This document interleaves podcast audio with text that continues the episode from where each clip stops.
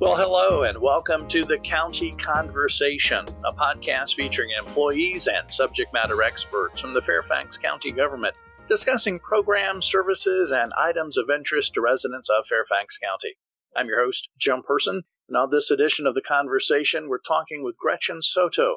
She is a program manager with Domestic and Sexual Violence Services, and we're going to be talking about the the ADAPT program.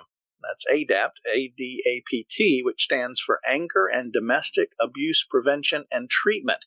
Now, ADAPT is an 18 week state certified domestic violence intervention program that utilizes a compassionate approach, teaching emotional regulation skills to adult residents of Fairfax County and the cities of Falls Church and Fairfax who have been physically, emotionally, or sexually abusive to a spouse, partner, child, parent, or other family member. Gretchen, definitely a uh, heavy topic for us to talk about uh, during this holiday season, but an important one. And welcome to the county conversation. Thank you for having me. It's a privilege to be with you. Absolutely uh, glad that you are here with us. And again, like I said, looking forward to the conversation. One that's uh, a difficult conversation uh, to have a lot of times for many when we're talking about domestic abuse and sexual abuse, that type of thing. But as I said in the intro, a, an important topic uh, that we need to talk about. Indeed, particularly as folks are having to shelter in place so much during this season of pandemic. Um, we've seen an escalation in domestic and sexual violence, so it's a really timely conversation to have. Thank you. I was going to ask you. Uh, we are in the in the pandemic. It doesn't seem to be ending anytime soon. Although a vaccine has, a vac- multiple vaccines have been uh, recently approved, so hopefully we're we're, we're getting close. But I was going to ask you about that if uh, sexual violence, physical violence, domestic abuse had, had actually increased during the pandemic, and, and you said it has? Yes, absolutely. Throughout the country as well as regionally, um, we've seen an uptick in incidences and um, which are concerning. And so we always encourage folks to reach out for our assistance. We have a 24 hour domestic and sexual violence hotline that's readily available for folks when there are concerns. Um, and you'll hear me talk about it throughout this podcast, but it's available at 703 360 7273. Very good. I was going to ask you if you didn't say it to go ahead and point it out because uh, an important resource uh, that uh, we mentioned there. And again, as you said, we'll mention uh, throughout the podcast in, in case folks are in need of that. We're specifically going to be talking today about the ADAPT program, again, ADAPT, which is an acronym, I think that's the right word, for Anger and Domestic Abuse Prevention and Treatment. What exactly does that mouthful of words mean that I said in the mm-hmm. intro? What is the ADAPT program? Um, it's a group modality. Uh, so folks come together in group setting, which we're now doing virtually, uh, online in a confidential way um, to support persons who have perpetrated violence. Um, and that takes many shapes and forms. Sometimes it's emotional, sometimes it's financial, um, sometimes it's sexual, sometimes it's physical. Um, sometimes folks have hurt their children, their children have been um, witnessed um, or in the home when the violence has occurred. And so using a, a clinical model called cognitive behavioral therapy which is another mouthful that simply means we really help folks look at how they think and how those thoughts impact the feelings and behavior. And if we can change the thoughts, we can get a different outcome and help families to be safer. And we do that in that 18 week group modality. I was going to uh, ask you and let you talk about again. I, I, I know that I have done several podcasts about uh, domestic violence services, domestic and sexual violence services. And I know every time I, I get the pleasure to talk about it, I'm always constantly reminded how my stereotypical thinking, I guess, or whatever, you know, I often think about the physical and sexual, but you don't think about the, the monetary abuse, the psychological, the emotional abuse. So when we're talking about abuse, it is wide ranging, so many different um, uh, factors and so many different uh, things that can be involved uh, that folks need to uh, recover from and, and have assistance with. It's so true. It's there's a lot of subtlety and nuance. A lot of times there's progression, um, and um, there is not always a desire for uh, partners who are the victims of the abuse to leave. In many instances, families wish to stay together in a safer way. And so ADAPT really seeks to help folks develop adaptive, healthy coping skills so that they can do just that by gaining um, the ability to regulate their emotions, recognize what they're feeling, but also to recognize what others are feeling in that moment and to have a level of empathy and awareness of how their behavior has impact um, and outcome, and oftentimes outcomes that are deleterious to themselves and to the families. Right. You you mentioned oftentimes the person being abused mm-hmm. doesn't want to leave because of misconceptions, mm-hmm. misunderstandings. This program, ADAPT, specifically is for the person committing the abuse. So it seems to me there is a huge hurdle to overcome to get them to want to seek help. How, how are you able to do that? Happens in many different ways. We get a number of referrals from folks that are self referred um, because they recognize that um, there's a problem and they want to change. They want to feel healthy. They want to be better. Um, and um, we know that hurt people hurt people. And um, ADAPT believes that given a choice, folks will opt to be their happier, healthier selves. Sometimes folks are referred through the court system, and so they're leveraged into services that way. Other times, families nudge folks in, um, and we get referrals uh, through those means. Um, we also, in domestic and sexual violence services, provide counseling to survivors. So sometimes those survivors will um, work with their partner to to come into uh, group services, and so by any number of vehicles folks present. And the interesting thing that I think folks would always guess is that um, if somebody's mandated into treatment, that the outcome would be better. And we know that research doesn't bear that out. Statistically, those who self refer versus those who are mandated into treatment have similar outcomes. And what that tells us is that it's really about the modality of treatment that can determine someone's motivation for change. And so we use motivational enhancement strategies to work within a person's value system to help them identify their own personal motivators for change. So the ADAPT program does not um, take people that are mandated. In other words, the court can't order someone to go into a ADAPT program. It has to be voluntary or, or no, referral. We take we take court referred as well. Oh, um, okay. um, and, and yeah, absolutely, we do. Okay, but you say there is a, a a difference in the outcome, I guess, if you will, if someone is uh, is wanting it versus being forced upon them. Actually, that's what I'm saying is the opposite. There is oh. no difference. And so oh. the difference comes between um, enhancing somebody's motivation for change once they're in treatment. Statistically, there's no difference between someone who's mandated versus someone who self refers for treatment. And so the catalyst for change really seems to be the clinical interaction itself. Um, and so we use motivational enhancement strategies to help folks figure out their own value system and about their own motivators for change. And then we guide within that system to help them achieve the outcomes that are healthy and adaptive and functional for them. My apologies for misunderstanding, Gretchen. I appreciate that explanation. You mentioned uh, clinical, and you, you said that a couple of times. When when I hear the word clinical, I think um, you know, gosh, complicated, hard, you know, over my head. What does that mean when you're talking about it in this setting? Well, it's not that complicated, um, and we believe that you're a therapist by proxy after speaking speaking with our program so often. Um, so it just means that it's a counseling approach. Um, that there is, you know, a heuristic at the underpinnings about how change occurs, and we know that as we work through change processes, um, it's important that we work with folks' value systems. And so we use some varying clinical approaches that I mentioned prior, like cognitive behavioral therapy, motivational enhancement, um, to help folks make changes in their lives. We also use some mindfulness strategies that you might be familiar with, some calming techniques, some breathing techniques. All of that helps with emotional regulation skills. We mentioned, or I mentioned in the uh, intro, that the ADAPT program mm-hmm. is an 18 week state certified domestic mm-hmm. violence intervention program. But also, mm-hmm. I, I found out in some uh, research that there are few programs like the ADAPT program that's actually offered by county governments. Uh, many or, or most are run by private organizations. Can you kind of give us some insight on, on the, you know, that side of the air quote business of the ADAPT program, if you will? Absolutely. Um, throughout Northern Virginia, we have any number of private providers, nonprofits typically, that provide batterer intervention program services.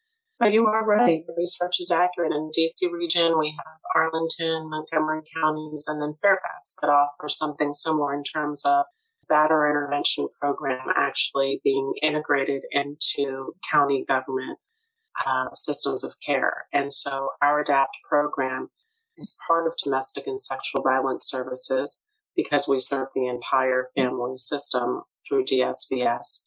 And domestic and sexual violence services, in turn, is a part of our Fairfax County's Department of Family Services. And lots of other county agencies are involved and work with domestic and sexual violence services, offering, you know, um, complementary programs and services. So you're not the only one in Fairfax County government that that folks could reach out to. So so that's that's good. There are other county agencies involved. Absolutely, and we, we couldn't do it alone. Um, specifically, the ADAPT program works very closely with our Community Services Board. Hmm. Um, actually, one of our locations that's right in Merrifield, um, when we were providing in vivo services pre um, pre pandemic, uh, their offices were right down the hallway from ours. And so there was, um, with releases of information to protect confidentiality of clients, there was sharing of information to support clients that were receiving services that were complementary through CSB and or adapt. We work very closely with our judiciary and our court system, have a great relationship with our juvenile domestic relations and district court from where we receive um, the largest amount of our referrals um, we work with uh, child, youth, and family services, um, providing technical assistance um, for supporting uh, workers when they're going out and working within the family system so that they're able to provide a fully holistic assessment that includes identification of risk factors for uh, perpetrators of violence in the home. Um, we work with neighborhood and community services um, in terms of um, understanding resources in um, high risk communities. So without our partners, um, DSVS and ADAPT um, would be at a loss. It really does take a coordinated community response um, to perpetration of violence to increase safety in our community. I'm, I'm sure we could spend a whole podcast, if not several, just talking about all the different county agencies and organizations and programs and services that are that are coordinating uh, to uh, try to uh, stop and end uh, domestic and sexual violence. We're talking with Gretchen Soto. She's a program manager with the county's domestic and sexual violence services, and we're talking about the ADAPT program. And I want to ask you before we get into specifics about, uh, you know, is there any cost and you know mm-hmm. those kind of things. Uh, the the the the location, you know, I'm assuming with the pandemic, you referenced it earlier that you know the classes the programs whatever are, are being offered virtually now versus a physical location. H- has that been harder? Has it created new opportunities? Kind of talk to me a little bit about how the adapt program is is being offered during the pandemic when we're exposed, exposed to social distance and, and that type of thing. So I think the answer to your question, Jim, is yes and yes. It is harder and it has created opportunities staff has been very resilient in um, figuring out um, and working um, with our county attorneys and technical mm-hmm. advisors from the Confidentiality Institute on figuring out how to lift services virtually in a way that's supportive of clients and at the same time protects their confidentiality. So whereas pre-pandemic, we were offering groups in Chantilly, Reston, Fairfax, Merrifield, South County, Alexandria, about the very catchment areas of the county, we now are exclusively providing services online via Zoom. Um, and the group meets for two hours um, using that platform. We have reduced the group size um, because we just found that clinically that was more effective. We were able to have, you know, 15 in a classroom when we were meeting in person, whereas seven to eight is more appropriate at this um, with this modality, just to make sure that there's you know engagement, that um, counselors are able to really um, invite into conversation the varying group members, paying attention to the uh, visual cues uh, online that are much more easy to pick up in the classroom. Um, we uh, very much believe in homework between settings for mm. continuity of learning and practice. And so, um, in between sessions, clients are tasked to complete assignments that actually practice the skills that they learned um, during group time. Since it is only two hours, um, one evening per week, that, that clients are meeting with, with the counselor and the group. You, you mentioned skills that they learn. What, what type of skills? What are they learning? So there are some compassion based skills um, that really help folks to take the perspective of another. We find that perspective taking helps to cultivate a level of accountability and um, remorse for past transgressions. And so, whether it's um, things like mindfulness and breathing, um, or um, a technique that folks learn about in group, called HEALS, specifically H E A L S, which we won't delve into too much, but let's just suffice it to say that it's an acronym that teaches folks to stop and think about what they're experiencing, how other folks may be experiencing that, to do some brainstorming about possibilities, to really just kind of turn that thinking and shift the thinking in the moment to hmm. get a better outcome on the other side. Gotcha you mentioned learning, changing, you know, going from in person to, you know, online. Uh, and and I found that interesting the the reduction in class size going from the physical down to the the online. And as you were talking, I, I could I could understand that uh, because I think I know I am at least am uh, less um, oh, I don't know what's the word, interactive or willing to share or, or find it just easier to hide behind the computer screen. So uh, that that was an interesting finding uh, by your team in, in learning that. Yes, there, there's been a lot of research that's been happening across the board within our programs, and um, we've been consulting with all of our partners and technical advisors throughout the state to make sure that we're staying as keen and primed as possible because this is all new terrain um, mm. for the counseling profession. Not to say that there wasn't telehealth, but groups by by and large were not happening via a video platform, and so the recommendation was certainly for reduction in size, which meant that we had to increase our number of group offerings. Mm-hmm. Um, we have noticed a slowing in referrals from the court system because the pandemic caused a backlog. Um, so that kind of worked out well for us prayerfully um, to be able to scaffold the starts of groups and give staff a chance to get up to speed on how best to provide um, telehealth services. So there was a lot of practice that went into it. Um, learning to um, attend to clients. Um, and I would say that uh, staff are by and large more active in the session than they would have to be um, mm. when they're when they're meeting in person. And we do try to make sure there's a co-facilitator in every group for the technical assistance side with things like logistics. If someone has to step out of the group room, moving them off camera, those kinds of things. Right. Interesting. All right. Less uh, other lessons learned uh, from pandemic service provision that you anticipate may go forward. You know, whenever that might be, 2021, whenever. Uh, do you think the online uh, will continue, at least maybe as a as an alternative for group settings, or do you anticipate going back to all group whenever uh, pandemic uh, situation clears? It's a great question, Jim. And I think for Fairfax County at large, not just the ADAPT program, we have recognized opportunities that were otherwise untapped. And so that telework, telehealth will remain an integrated part of the fabric of what we do. I think it provides for some individuals and families um, opportunities that weren't otherwise available. So I think it would be likely that we would have perhaps a hybrid model as opposed to an hmm. either I, I want to make sure we are, you know, getting on the cusp of our time here. I want to make sure that uh, uh, folks listening have resources that they they need to get. So before I go on with another question or two, telephone number. I know you mentioned the sexual violence hotline earlier. If you could repeat that, Is there a website or additional phone numbers, resources where folks can learn more about the ADAPT program, et cetera? Thank you so much for giving an opportunity to share that again. Um, for the website, because it's a long um, thread, I'll just say it's best to go to fairfaxcounty.gov and then a search ADAPT, ADAPT. Um, folks can certainly call the Domestic and Sexual Violence 24 hour hotline. You don't have to know the answers. We'll help folks sort through them, and that's available at 703 360 7273. That number is not just for survivors, it is for those who perpetrate violence, for those that um, are loved ones, concerned others. Anyone can call that number 24 hours a day, and someone is regularly available to answer.